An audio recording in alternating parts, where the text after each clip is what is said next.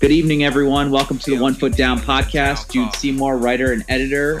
Josh and Brad are engaged tonight. So I have Brendan McAllenden. Did I say that right, Brendan? No, you had it. McAllenden. Jeez. I'm really sorry. We're gonna get this right. Hey, very. You may know him on Twitter as Very Piratey, which I assume is just because you grew up a huge Seton Hall basketball fan. That's what I'm just guessing. What's Very Piratey? Oh no, yeah, I love some old Big East basketball. No, it's my old Counter-Strike handle from the early 2000s. Wow. It is stuck with me through the entirety of it. You are the image god. You are coming up with some beautiful things. To be honest with you, my favorite one, I've loved them all, but my favorite one was the baby Kyle Hamilton. I think it was like maybe a Ghostbusters 2 reference. Was that right? Yeah, it was. I was driving into work that morning, and it just sort of came to me that it's from the hit movie Ghostbusters 2, a great underappreciated film, and at the very end they have the scene where all the Ghostbusters are in between baby Oscar, and I just thought that was pretty much spot on for our sweet baby Kyle Hamilton. Well, we truly appreciate all the graphics work that you brought to our site in the last, what is it now, a couple months since you started working for us. Yeah, it was the USC game, I think, was the lead up to the USC game, so it's been about half the season. Yeah. And what does your Twitter bio say? Apparently a writer for 1 Foot Down. What does it say? Allegedly a writer for 1 Foot Down. Yeah, it was a little fast and loose, where it was just like, oh, I guess I am. I'm technically a staff writer for One Foot Down. Yeah, I mean, technically, yeah. Brendan holds down his fort in Ann Arbor, Michigan, which makes it a little bit difficult post October 26th. I'm guessing. Is that right? No, they've surprisingly have been left alone for the most part, mainly because they knew that the procession to what happened over the weekend was going to happen. But I've been basically neutered, so I guess we've all been sort of neutered in this. So I would imagine I would have been prettier at the office, huh? Yeah, college football talk pretty much just died almost entirely after that game because I didn't have anything to talk about, and they knew they didn't have anything to talk about. So, well, we have plenty to talk about tonight, and I want to start with a quick recap of the Stanford game. 45-24 was the final score, if I recall correctly. It was I liken it to Notre Dame fans and Notre Dame football are kind of in a long-term relationship, but Notre Dame football has cheated on us, so we don't exactly trust it. And I think the cheating part was the no-show game against Michigan.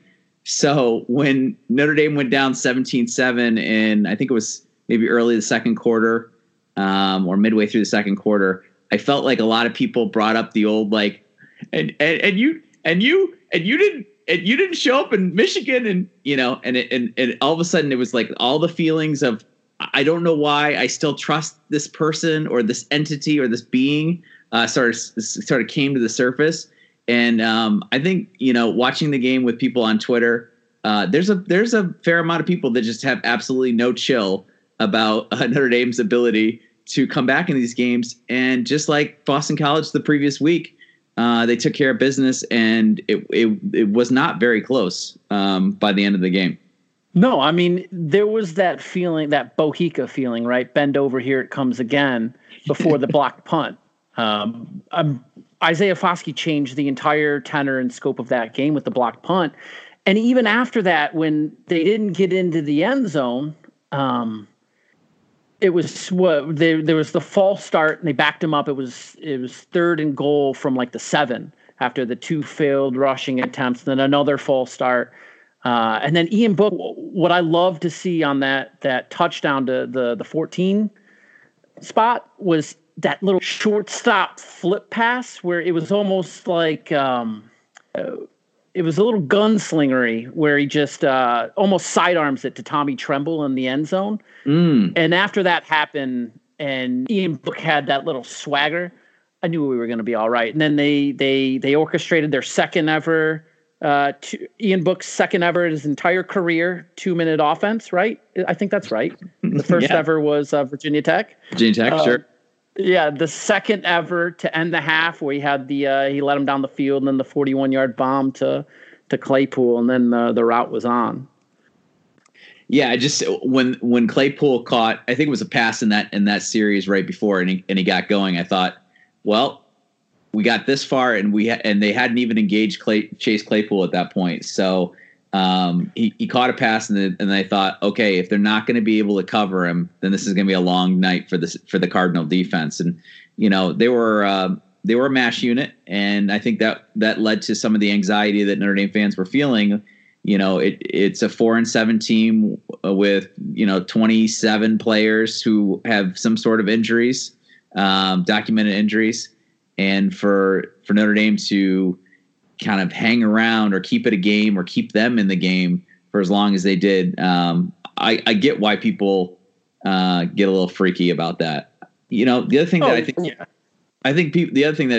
freaks me out, and I'm thinking that you feel the same exact way, is the lack of a running game. Jafar Armstrong, reemerged a little bit. It was probably the best short burst showing we've seen from him since the Louisville game, which is game one.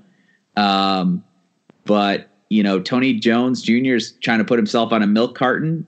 We saw a little SIBO Flemister, but there really isn't a running game to speak of. There's no back that you can point to that is saying, this is getting it done. And I think fingers also have to be pointed at the offensive line. I realize that you're missing the entire right hand side of your line with Ruland taking over for Kramer and Hainsey, but it's just there is no push from those guys in a meaningful way or a consistent way. Well, it's Slug and Ruland, and both of them have started football games. I mean, Ruland closed out the season. He started a college football playoff game last year, right? Yeah. So, I mean, there's some of that. It was fun to see.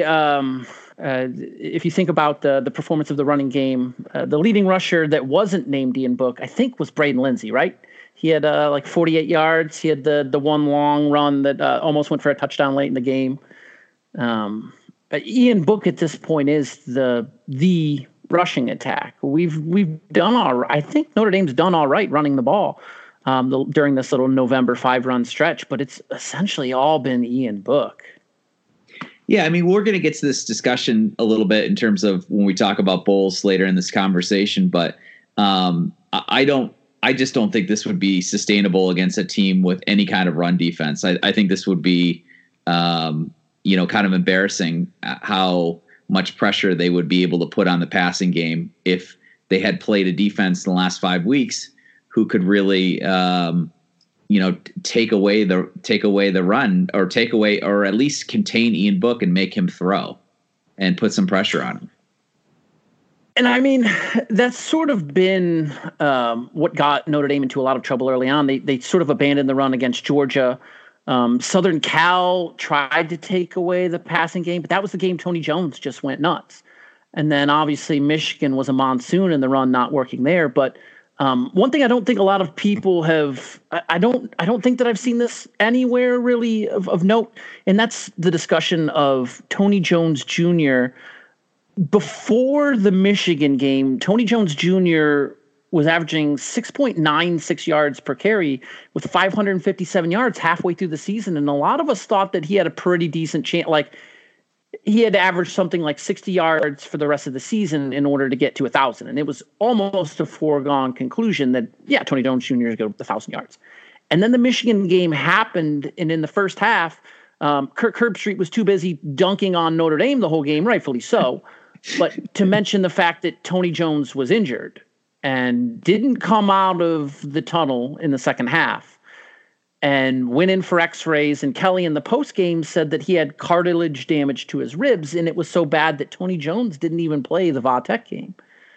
And if you look at Tony Jones after the Michigan game, It's 45 carries, 151 yards, 3.33 yards per carry. Wow. And for a power back like Jones that's relied on getting that shoulder down and, you know, pushing through, having cartilage damage to your ribs, which is like a 6-week, 12-week injury. I mean, that's not bruised ribs. That's cartilage damage. That's when there's like tearing to the cartilage on the ribs. I don't think enough has been made about the fact that Tony Jones and Jafar Armstrong, basically Jafar's been back, but he's not the same. I mean, when you tear your groin muscle like that, essentially your core, that's all year to come back from that. Yeah. I Tony Jones said in 2017 that he played with some injuries that were never disclosed to the press. I think it was an ankle back in 2017. And I thought the same thing about Chris Finke earlier this season when there was about a 4-game stretch where we didn't see anything from Chris Finke, which was like we were hearing things about bumps and bruises, but we weren't hearing anything substantial. But it clearly affected the way that he played. And now you pointing out those statistics, and me hearing them for the first time, my initial thought is, yeah, he isn't fully back from this injury. And it's a good thing that they don't have a conference championship to worry about, because now they've got a month to hopefully get these guys healed up.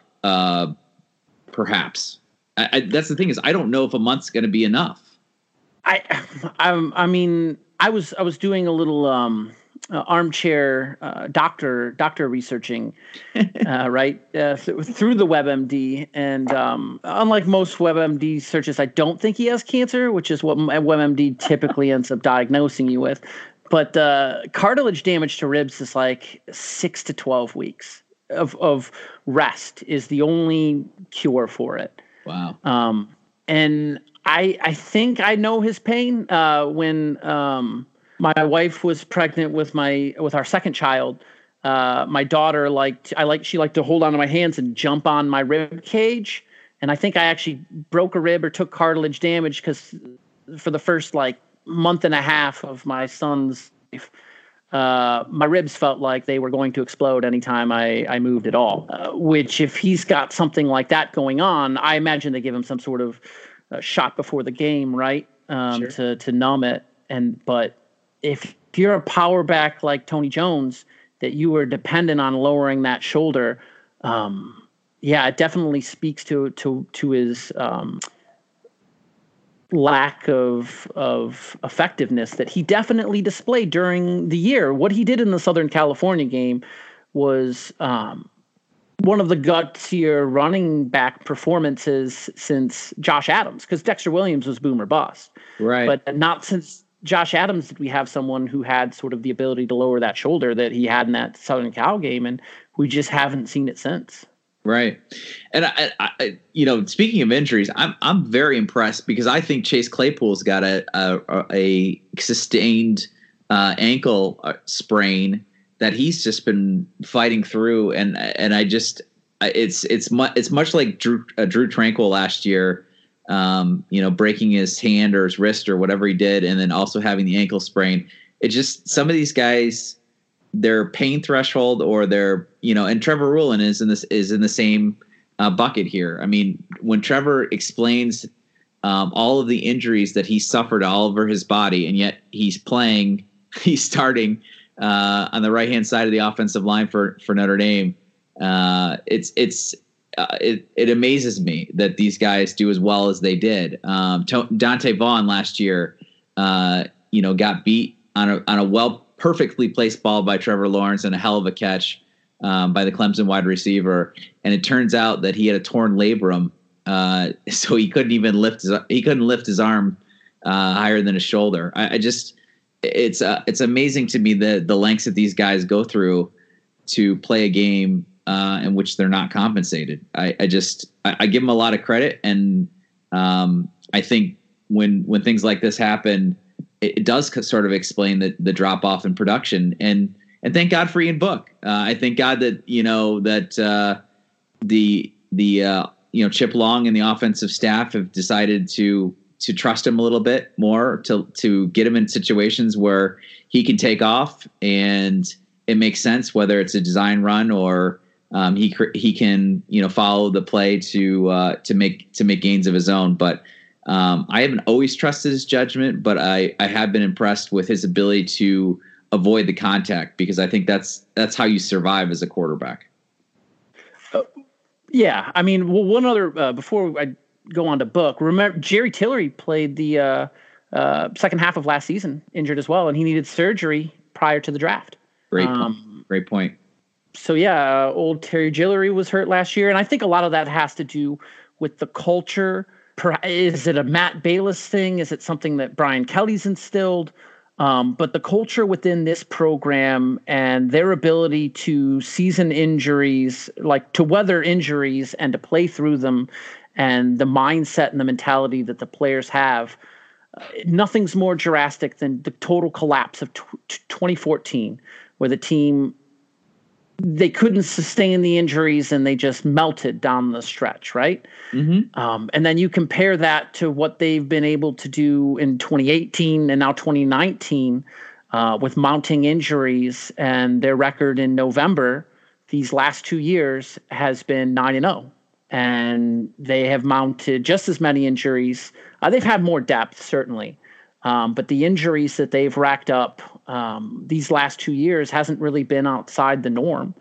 There's just an attitude and perhaps a will to play through it. And I think Drew Tranquill might have set the trend, and all it takes is one guy to really sort of lead the way. And when you see Drew Tranquill out there, it was the Northwestern game, mm-hmm. where he had nothing. There was no reason Drew Tranquill should have been on that field, but that kid on every single third down was just coming right back out there, and he was making plays. And that's the kind of stuff that other guys on the team, they see that and they feed off of it. And it's carried through to this year with a guy like you said, Chase Claypool. I think it's the ankle. I also think I read something about him having an injury to his hand as well. And he's still up there with the focus to make catches. And I think he's got a bum hand, wow. where, yeah, you've seen him limp off the field multiple times this year, and you say, just to come back, you know, a series later. Yeah. I want to transition some of our conversation into a more like a 30,000-foot view. You and I didn't have the opportunity to talk before the season started. Josh and I were on record on an earlier podcast. I said 9-3. Josh said 11-1. Obviously here at 10-2, you know, we split the baby on this. I predicted losses to Georgia, Michigan, and Stanford. And I had said that I didn't think the Georgia game would be very close. Obviously it was. I don't remember what I said for Michigan, but I think I expected a closer game, but still a loss. And then I just felt like Stanford was a house of horrors. Now, I could not have predicted what would happen to their team and how that has kind of sucked the soul out of their season. And we just talked about how injuries can define your season, a la 2014. And I think, you know, Stanford's going through some of that right now. But I just wanted to get your thoughts about what 10-2 means to you. Where was your head at before the season started? And now that we're at 10-2, how do you gauge how this season went? I was sort of on the same wavelength as Josh. I was 11-1. I didn't think Michigan was very good. I still don't think Michigan was very good. And this is, I mean, it's one of those ones where they had blowout losses to Wisconsin and then Ohio State.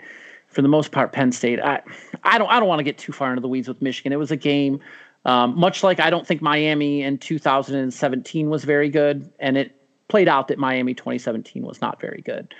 Yeah, it's just I thought that they would be 11-1, but they went 10-2, and they won a lot of games. And the thing that I think when I look back on this season, and it's going to be a lost season, sort of narratively speaking, outside of Notre Dame. No one will remember this season outside of our fandom, at least nationally speaking, as a 10, hopefully 11 win year. But the thing that I think I enjoy about this season is the progression and the fact that the team got better.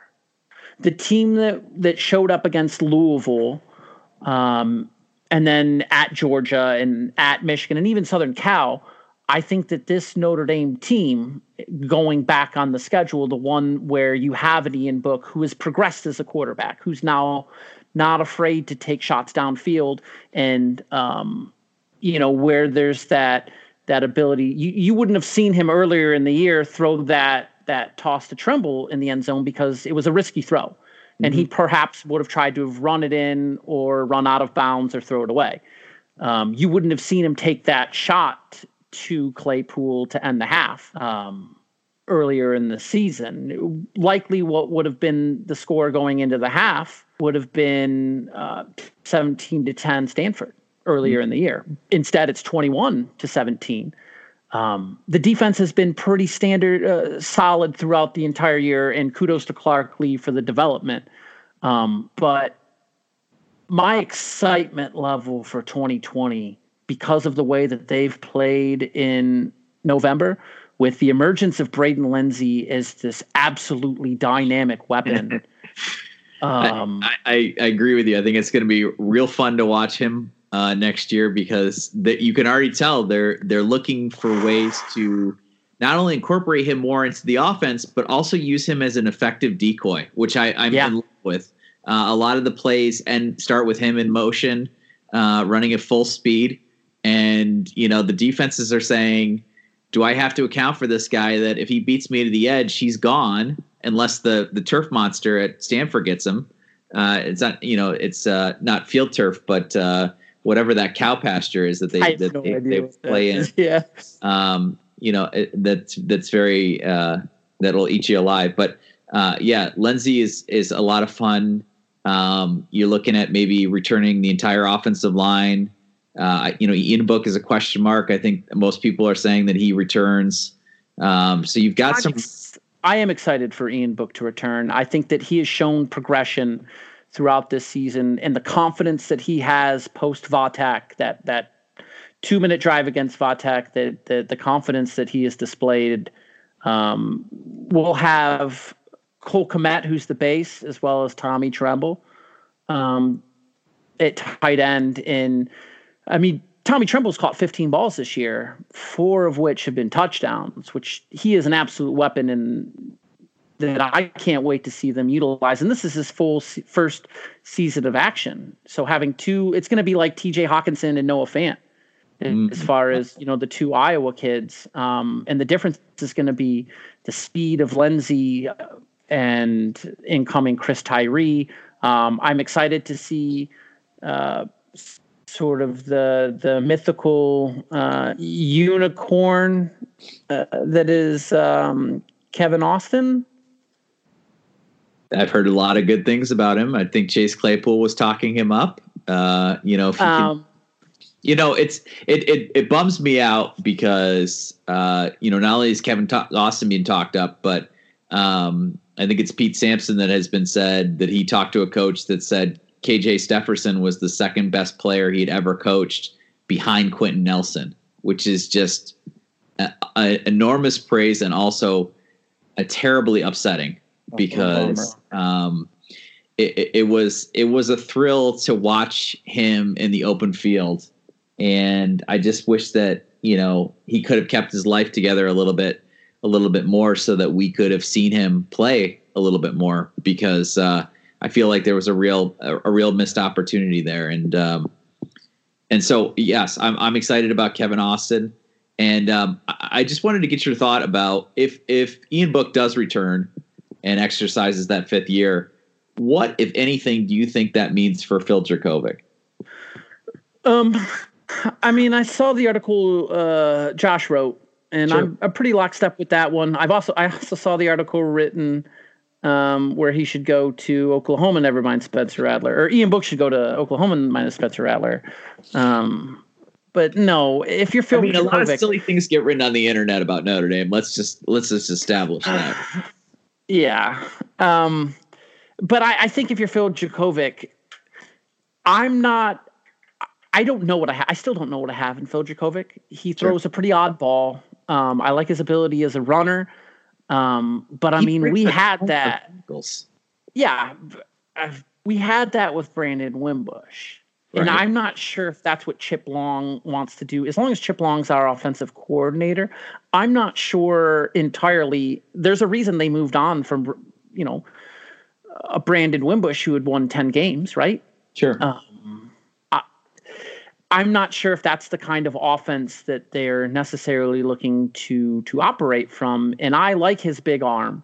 I like his ability to break tackles, and I like his ability as a runner. But in college football 2019, I'm looking more for, I mean, who's the best quarterback in college football right now? It's Joe Burrow, right? I like Jalen Hurts a lot, but yeah, Joe Burrow, of course. Yeah. He's completing 78% of his passes. Yeah. Amaze. Which is absolutely bonkers. And, that's one of those deals where the other interesting thing about Ian Book, and a friend of the pod, Greg, was talking about it.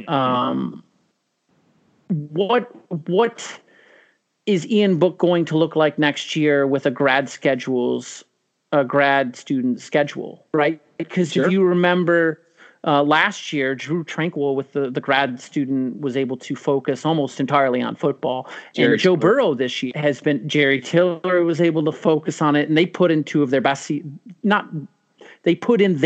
seasons. Yeah. And Joe Burrow this season as a grad transfer, you very rarely see top end quarterback talent come back for a fifth year.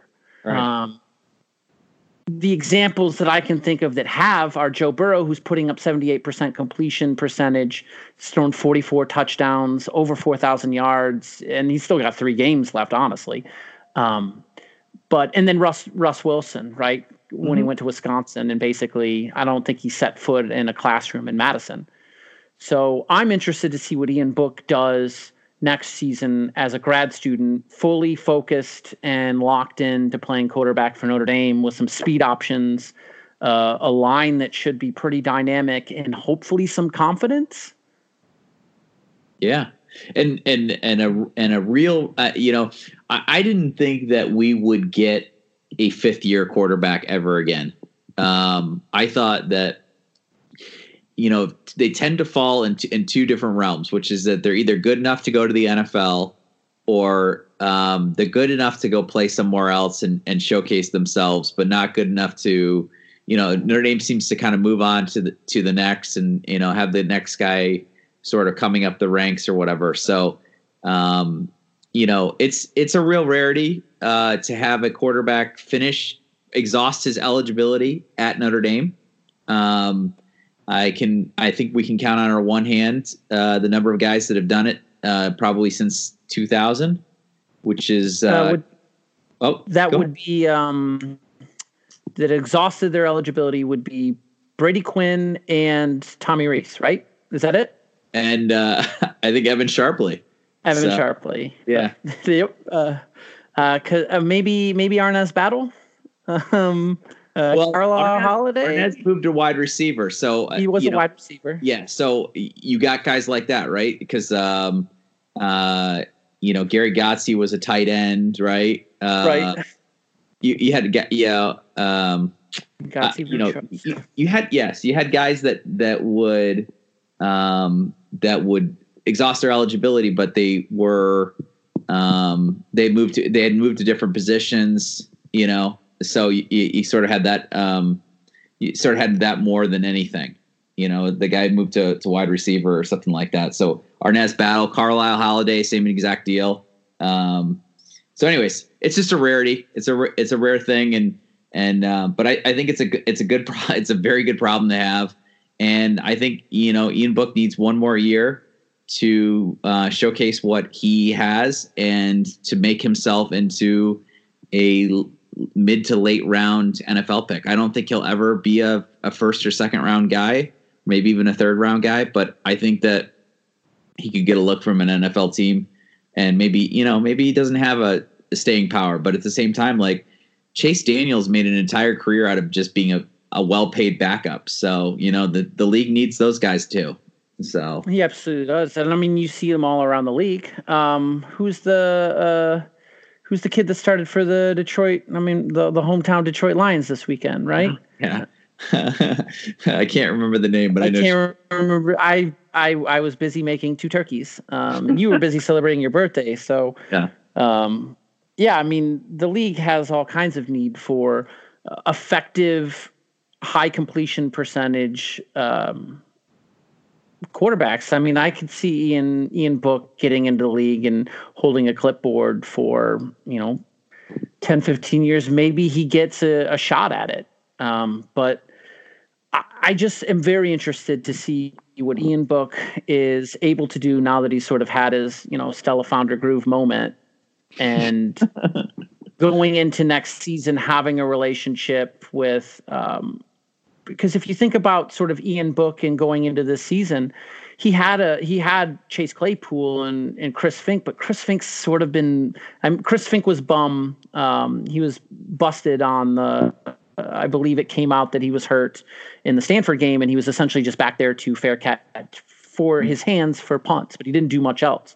Other than Finke and Claypool, there wasn't a ton of repertoire that Ian Book had with his pass catchers. And going into next year, he'll have Cole Kmet, he'll have Braden Lindsey, he'll have Tommy Tremble, Lawrence Keyes, depending, Brock Wright's there as well, who the Fox announcers was letting us know was the second string tight end. I'm not sure if you caught that. Maybe Javon McKinley comes back. I don't know if he's going to option his fifth year to come back to Notre Dame if the staff wants him back or if he wants to come back. But he'll have a greater repertoire with his receivers than he did this year when it was essentially just Claypool and Finke. Mm-hmm. Yeah, I think you're right. Building that rapport is going to be huge, and will serve him quite well. Heading into next season, you had said something to me in a chat that I don't think that ever got made public, and I want to ask you about it. This season reminded you of a season in the Holtz era, and I was wondering if you could kind of expand on that thought. What year was it, and why did it remind you so strongly of that?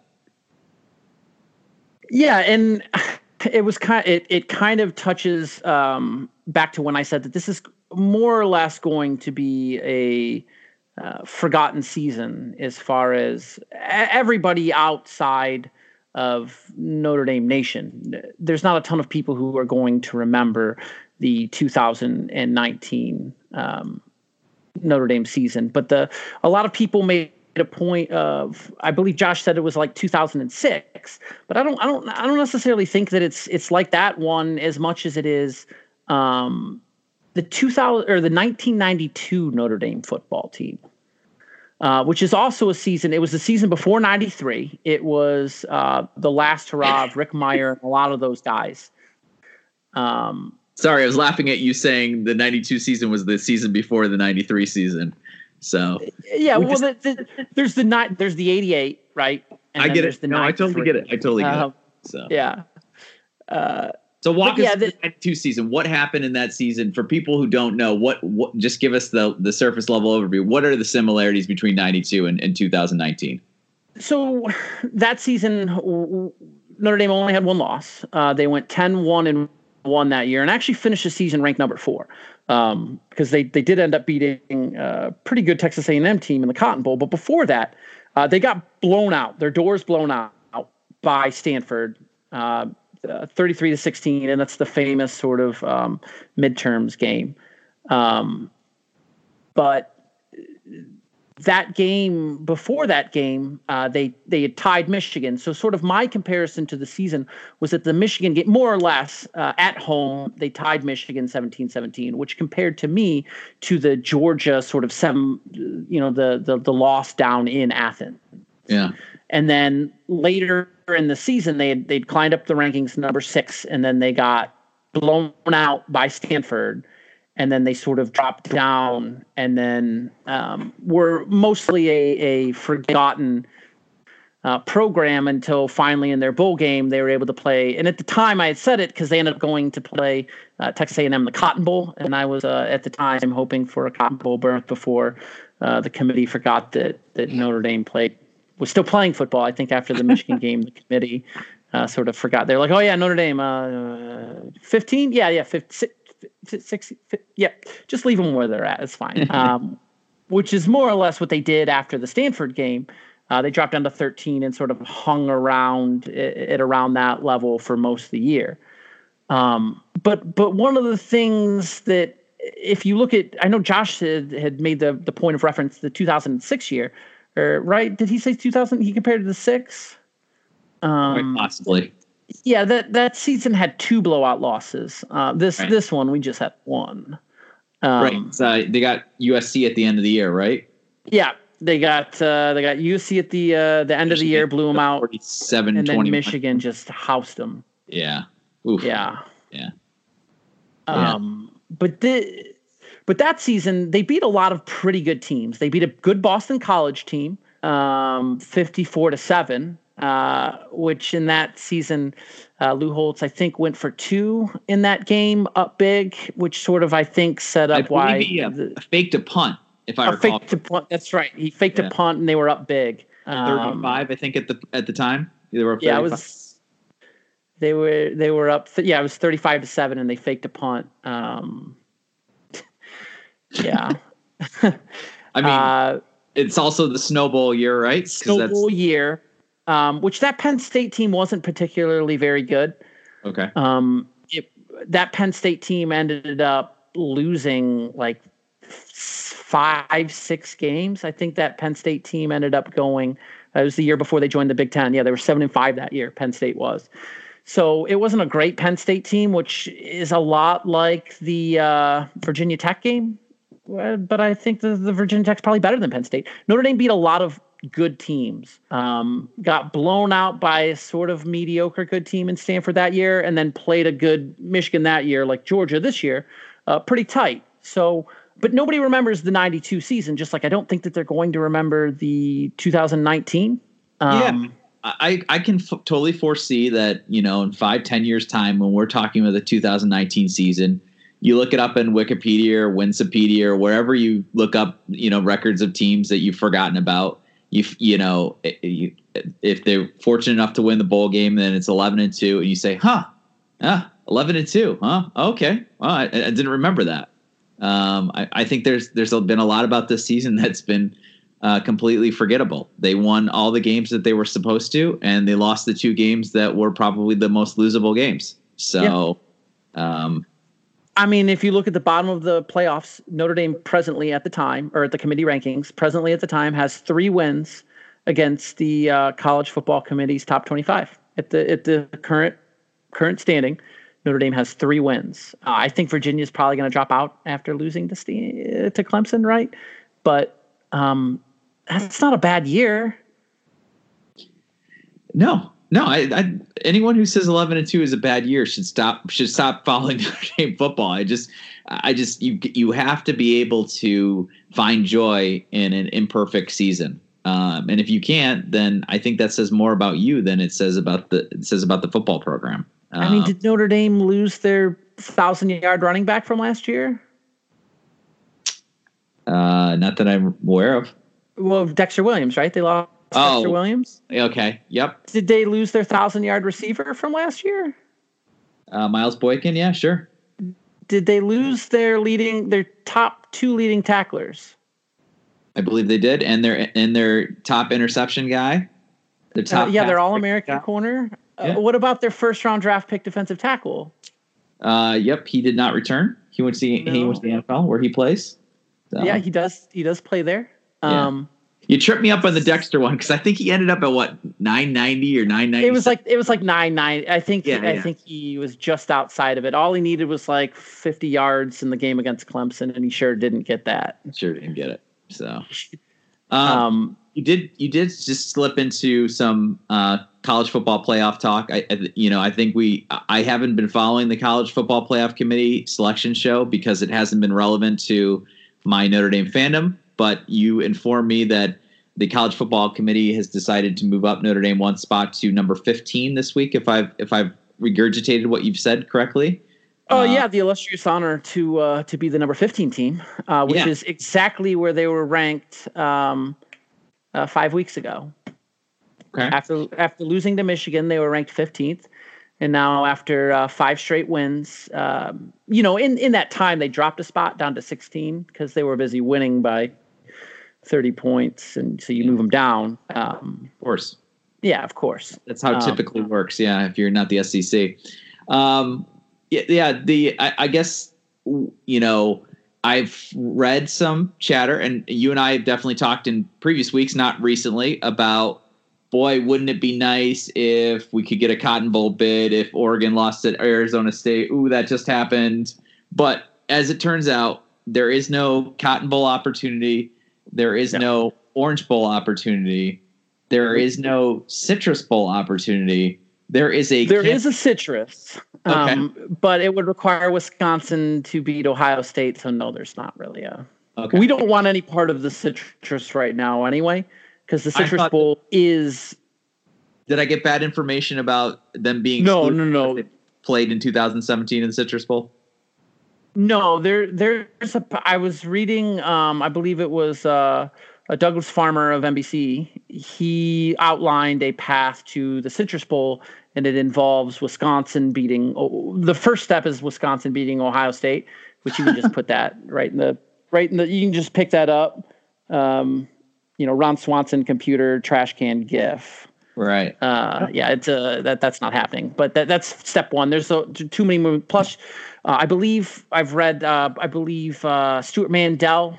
Who does the bowl predictions for The Athletic, he was saying that right now the Citrus Bowl is looking like the University of Michigan Wolverines playing against the number 12 ranked Alabama Crimson Tide. More power to Michigan. I'll definitely watch that game. I cannot wait to see how the committee manages to put a 4-loss Michigan team still above Notre Dame with 3 blowout losses. That'll Yeah, I mean, I think Josh and I talked about last week's podcast about the psychological need to finish in the top 10, and obviously, keeping the whether it's the AP or whatever metric you use, keeping them at 15 and 16 makes the path to 10 that much harder because good teams lose conference championship games and they don't fall down past 15 because they're still really good teams. I don't know if Wisconsin manages to play Ohio State a lot closer than they did the first time. I'm not sure that they, the committee knocks them that hard for a second loss to Ohio State, who is arguably the best team all season. So, and here's what I would tell you for Wisconsin. If Wisconsin loses to Ohio State and they're 10-3, do you move Wisconsin below a Michigan team that they beat by, 25, 30 points? Right. No, you don't. So at the worst, they'd be at 13. Yeah. There's not a ton. The only spot Notre Dame could move up to 14 if Oregon loses. I would put Oregon at 10-3 below because Oregon's at 13. You could put Oregon below Notre Dame at that point. After the bowls, perhaps Notre Dame could get up into the top 10. But we were discussing earlier as far as there's the Camping World Bowl is the likely destination, but the opponent at this point is still not entirely decided on. Right, there's certainly some choices. Walk me through this. It sounds like the Camping Bowl gets their pick after the Holiday and Alamo Bowl gets their pick of Big 12 teams. Is that right? Did I get that right? Yeah. Depending on what happens with Baylor and Oklahoma. But I'm pretty sure if one of them makes the playoffs, it certainly changes some things. Like if Utah were to lose to Oregon, it would certainly muddy the water a little bit of what's going on with the Camping Bowl, but there's essentially 4 teams that Notre Dame could potentially play. So and I was wondering, So I'm going to give you 4 teams, and I want you to tell me in order of sort of power rank them what you would like to see Notre Dame play. Sure. So there is Kansas State, okay, Oklahoma State, okay, Iowa State, okay, and the University of Texas Longhorns. Okay. So of those teams, just sort of power ranking them, who would you like to see Notre Dame play? Who wouldn't you like to see Notre Dame play and why? Right. So I'm going to say, without looking it up, that I believe that Notre Dame has never played 3 of those teams in their entire history. Have never played 3 of those teams. I'm certain they've never played Iowa State. I'm 99.9% certain that they've never played Oklahoma State. And I would bet good money they've never played Kansas State. So those three automatically slot in front of Texas. Now, if you're asking me what's most likely, I would say that both people understand what makes good for good television, and Notre Dame, Texas carries a imprimatur of a little bit of class that you wouldn't get out of a Notre Dame, say Iowa State. I get that. I'm attracted to Oklahoma State because I think that the run up to bowl week between Mike Gundy and Brian Kelly would be nothing short of hilarious. And that's why I've always wanted Notre Dame to play Washington State in any kind of bowl, wherever. Mike Leach, yeah. Because watching Mike Leach and Brian Kelly interact with each other would be just nirvana. So new Brian Kelly 2.0 would fully embrace Mike Gundy's mullet, and it would be comedy gold. Yeah, I'm there for it. I mean, Pat Rick said, does a opposition preview with a writer from who our opponent's blog or whatever, and he always asks about a mythical karaoke contest between Brian Kelly and the other coach. And if we're gonna have a karaoke contest, I think Mike Gundy gets us the closest to the karaoke contest besides Mike Leach. So it'd be glorious. I'm definitely there. Do you want, as far as Oklahoma, so you're right. None of the outside of Texas, Notre Dame hasn't played any of those three teams. Right. So here's why I like each one of these. Right. So the Gundy factor, Oklahoma State. I like Chuba Hubbard. We got the Canadian connection, Chuba Hubbard and Chase Claypool. Yeah. Chuba is the leading rusher in FBS, if I recall correctly. He has run for 100 yards against every FBS opponent he's played this year. Yeah, and so that presents the greatest challenge. And absolutely. I think that if Notre Dame were to beat them, Notre Dame were to beat Oklahoma State, it would say something good. I mean, Oklahoma State's an 8-4 team. I think that they're pretty gamey. One thing I would say about Oklahoma State is that their starting quarterback is out. They're starting Spencer Sanders. I don't know if he'd be back in time for the bowl game, but they've been starting forgotten Drew Brown, who's the very definition of a Jag. He's a senior kid who's just been hanging around the program for a while. He was the starter last year for Hawaii, and then he transferred into Okie State. This year, last year, I think he was at Okie State last year. I think sat a year, and then this year lost out the good job, and then he's played the last two games not very good.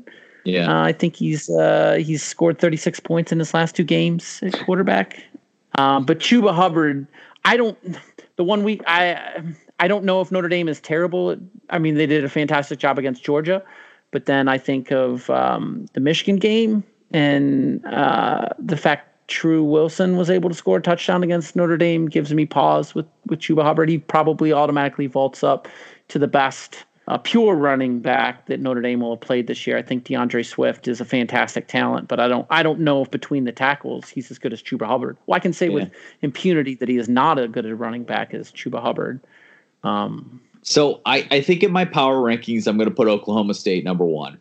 I agree with that.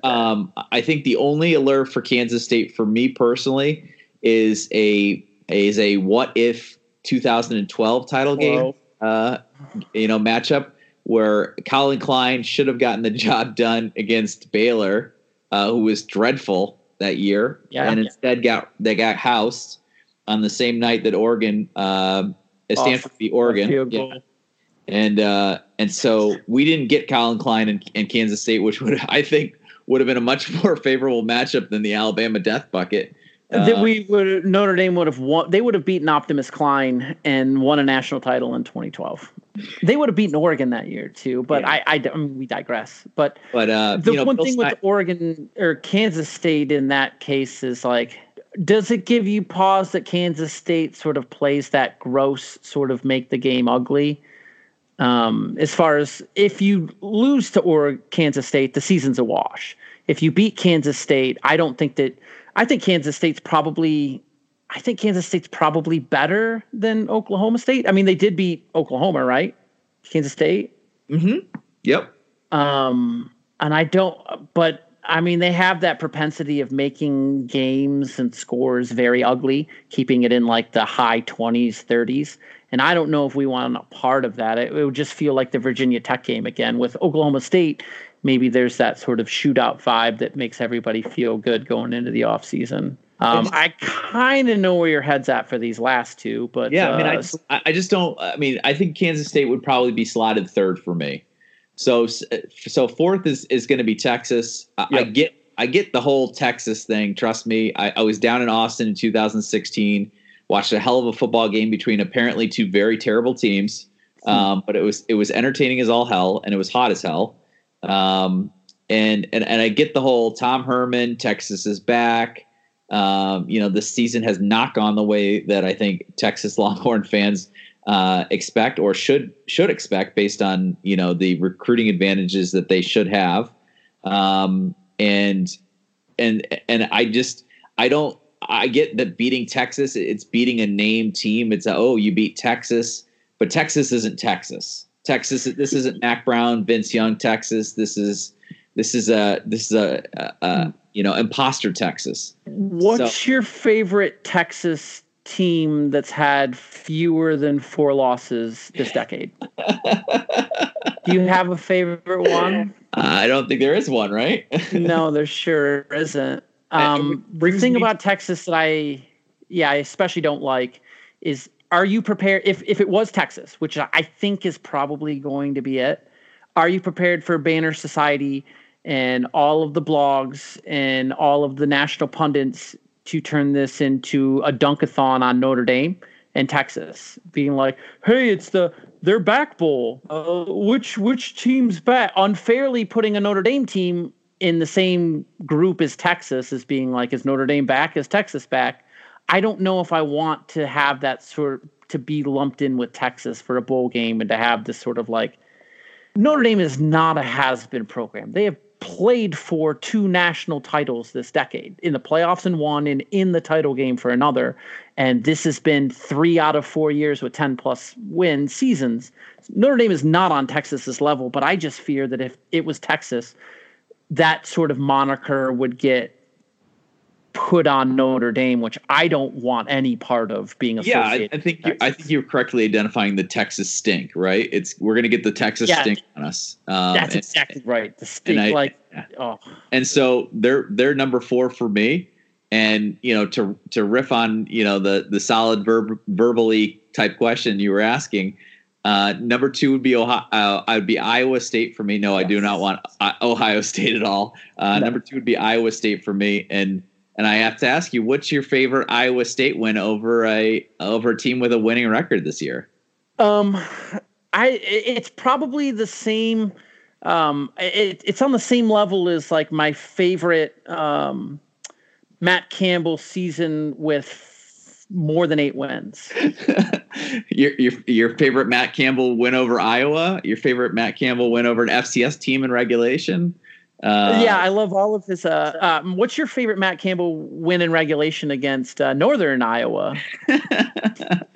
So the only correct answer, because they've only beaten one team with a winning record, is they beat Texas this year. And I think Texas is 7-5?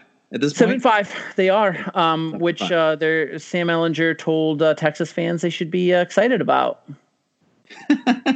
Yeah. I mean, the FCS team has a winning record too, but I don't know that you get to count that. So I think Northern Iowa, right? So, I don't.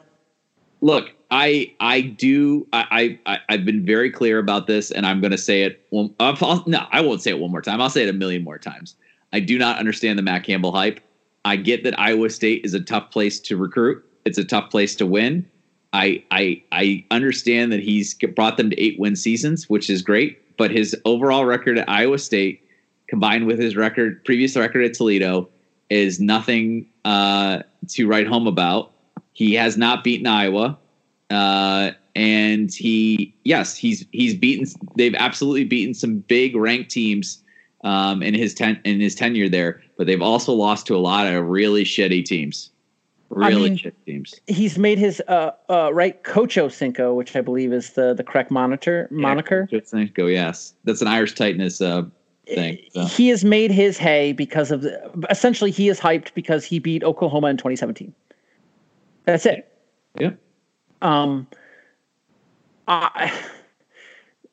The thing with Matt Campbell is you can point to the fact that he's won 8 games and you can bring it up as being a laudable thing at Iowa State. But I would turn around and I would say that during the time Matt Campbell has been there, Baylor has gotten the death penalty, right? So Baylor, until this year, has been a dumpster fire. Texas, for this entire decade, has been lost in the desert. Texas is one of the worst blue blood Power 5 program in college football for the 2010s. So TCU has been a has-been program basically since the first college football, since they got snubbed in the first college football, or the Ohio State one, 2014, right? The second one? Yeah. No, it's so the first one. Yeah, because Florida State won 2013. Yeah. TCU's been a has-been program for that amount of time. Who is the second best team outside of Oklahoma in that conference? He has won 8 games in the weakest era of the Big 12 since it's expanded from the Big 8. I think that people look at the fact that he's 40 years old and he had success at Toledo, which, again, I don't take that away from him. No. And he took a 3-9 Iowa State team and he took him in, and he turned him into a consecutive 8-5 team. He had Logan Woodside and he had Kareem Hunt, and he was able to make hay with those two fantastic players. Of course, at Toledo. And apparently this is worth locking him up through 2025 today, I think was the extension that was announced for Matt Campbell, which means he basically leveraged the FSU job into getting himself an extension into Ames. So that means he'd rather hang out in Ames, Iowa than Tallahassee, Florida. And I don't get that, but Florida State's not the most attractive job, although you probably could recruit a lot easier there than you can to Iowa. I mean, I imagine he'll probably come back to the Midwest at some point, since he's a guy that sets his roots sort of in the Midwest, and going to Florida isn't for everybody. Sure. And so I think it just annoys me that there's a certain segment of Notre Dame beat writers that are that are enamored with Matt Campbell, and I literally do not understand why. And so they're my number 2 spot, because I would like Notre Dame to play them and pants Matt Campbell and basically take his lunch money. And then everyone can just shut the hell up, because it will be insufferable if Iowa State wins that game, because then all of a sudden Matt Campbell, he beat Notre Dame in a bowl game. Oh my Lord. I cannot wait for, if it is Iowa State and Notre Dame does pants them, for the Athletic Podcast, for Matt Fortuna, who is a avowed Matt Campbell fan, to come on to the podcast, having not watched the game, and explain, about the superior talent that Iowa State has at the receiver position. Yeah, what bowl game is Minnesota going to be in that Matt Fortuna will be watching instead of the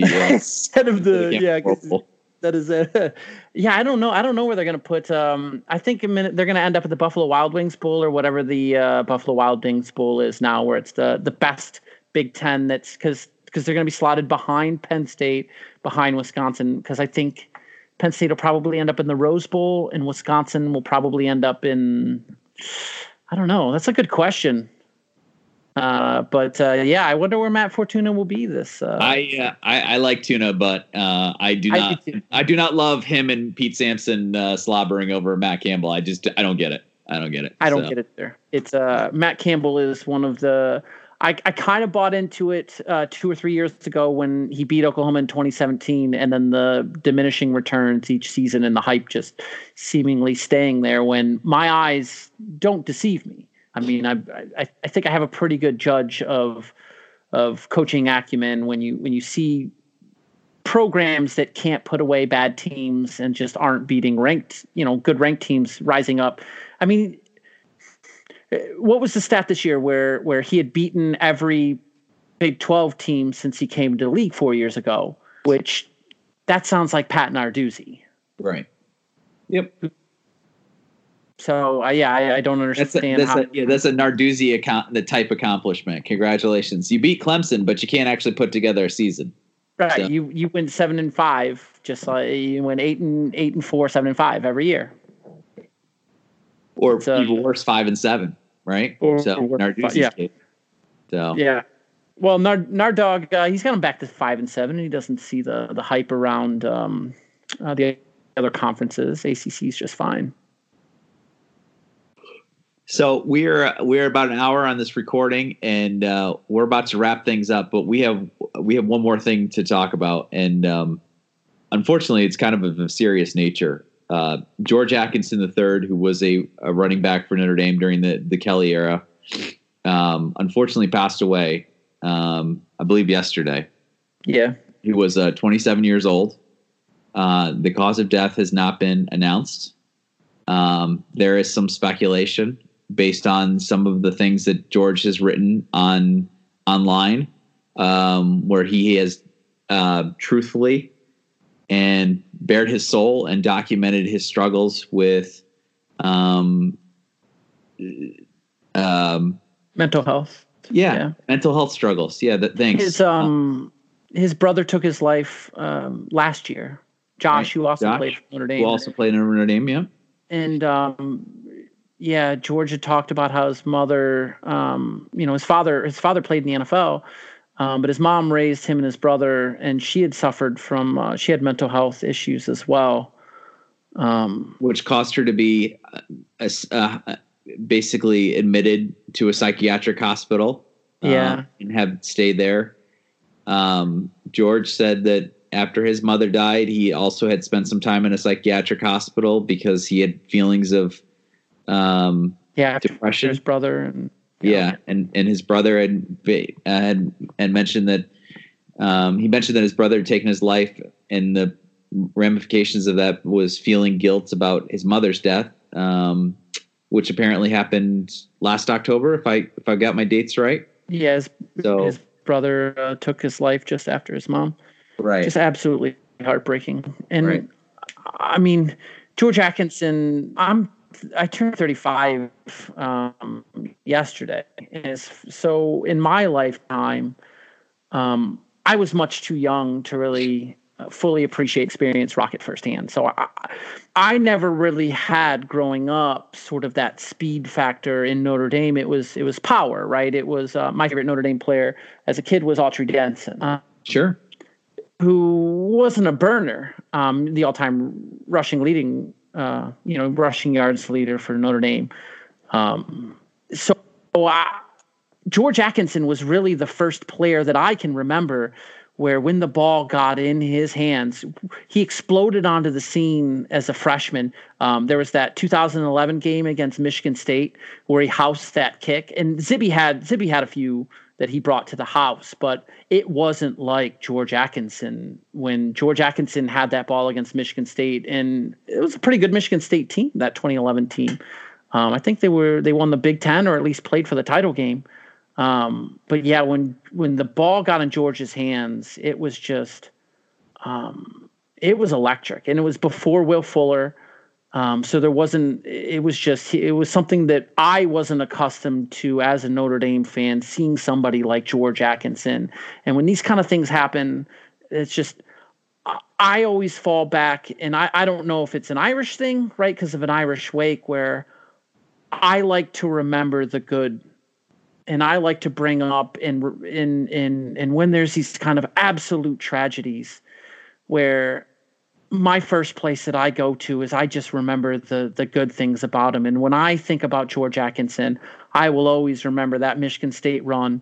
I'll remember the USC USC, the game he had against the 2013 Navy game where he took the 41 yarder to open the game.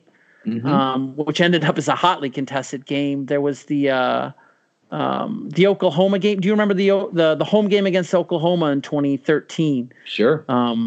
It was 21-7 after Reese threw the back-to-back pick sixes. Yeah. But George Atkinson brought it right back into it. when he housed that hole. And that was a pretty good Oklahoma defense. That was before Stoops really let it get out of hand. But George had I think it was like a 50 or 60 yard scamper for a touchdown in that game. And it's just when I think back on George Atkinson, I just think about he brought a level of speed and just fun that I didn't have growing up as a Notre Dame fan, and I thank him. And it was I was just glad to have somebody like George Atkinson, and prayers to his family and friends. For sure. And I don't know who is listening to this podcast that needs to hear this, but there are resources available for people that are struggling with depression or suicidal thoughts or feelings of anxiety or feeling as if the world is overwhelming them. And I'd be happy to put these, phone numbers in the show notes. I don't have them off the top of my head, but I hope that people avail themselves to those opportunities. I know that one of the most amazing things about the Twitterati, the Notre Dame Twitterati, is that a lot of people talk openly about, seeing a psychiatrist or struggling with anxiety on a daily basis, or having struggles with, constant struggles with depression. And you just please understand that you're not alone. And George had a tough life. His mom definitely made things harder, and obviously.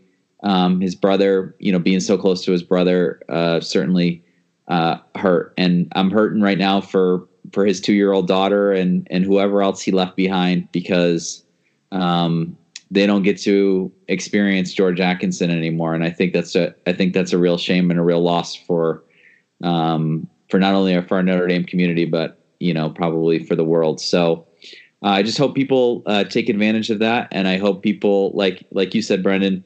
Remember the good times. Remember that he brought so much joy to us, especially during times where sometimes it was hard to within games. It was hard to find certain joys.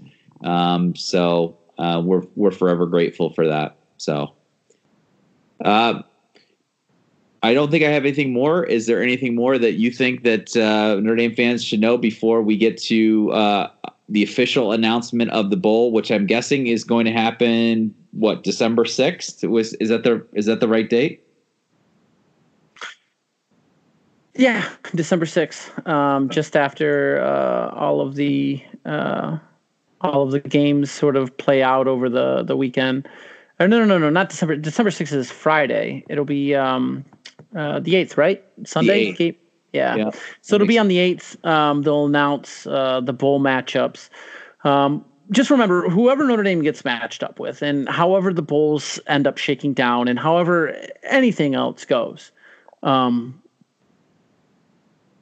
everybody just needs to remember that we went to the playoffs last year, right? Yep. We are bringing in a phenomenal group of elite skilled five-star skill talent players at both the running back and wide receiver position. This is the good place. Defensive end, right? Jordan. We are bringing in elite skill position players. This is the good place. We just had a down season where we went 10-2. We lost to Michigan, and it's sort of a huge bummer. I understand that more than most, but this is the best era of Notre Dame football of the last 30 years, not since 88, 89, 90, all the way to 93, from 2015 sort of on to where we're at now. And if you look at it, things only look better. So next year's team will be better than this year's team, which was better. I would argue that this year's team in a lot of ways were better than the 2018 team. We just didn't have to play a Georgia and, a Michigan on the road in the rain. Next year's team will be fantastic. Enjoy this season and look back on it. Please look back on it finally, and then enjoy this bowl game and look forward to next year. Everything is looking up and sunny. as a fan base, we need to sort of exercise the demons. The Stanford losing streak is over. Next year we play Clemson in November. We can hopefully exercise the top 10, you know, sort of big stage demons. But I would just say to Notre Dame fans, as we go into the bowl season, things are looking very bright and very sunny, and we are coming off a down season at 10-2, and this is a very exciting and very fun time to be a Notre Dame fan. Yeah, and I would echo those same comments and just say, just remember, we get one more shot at enjoying this team as it is. I mean, Chase Claypool, we may see him in a jersey and a uniform on Sundays. But he won't be playing for our favorite team anymore. So right. Enjoy this and hopefully, you know, they ride us out with a comfortable victory over Texas or Oklahoma State or whoever ultimately they're matched up against. But enjoy it for what it is. I understand that it's not a New Year's Six bowl, and I understand it's not a college football playoff. But I'm damn impressed with 11-2. So. That's all we got for tonight. You feel free to follow us, interact with us on Twitter. Brendan's at VeryPirate, Piratey, and I'm at NDJRS. If you're on iTunes, please rate and review this podcast and give us your feedback. Let us know if you hate these Josh Free episodes, or you like them, or you just listening to listen. Or maybe you're putting it on in the background. Any way you consume it, we love it. And that's all we got. And so until next time, go Irish.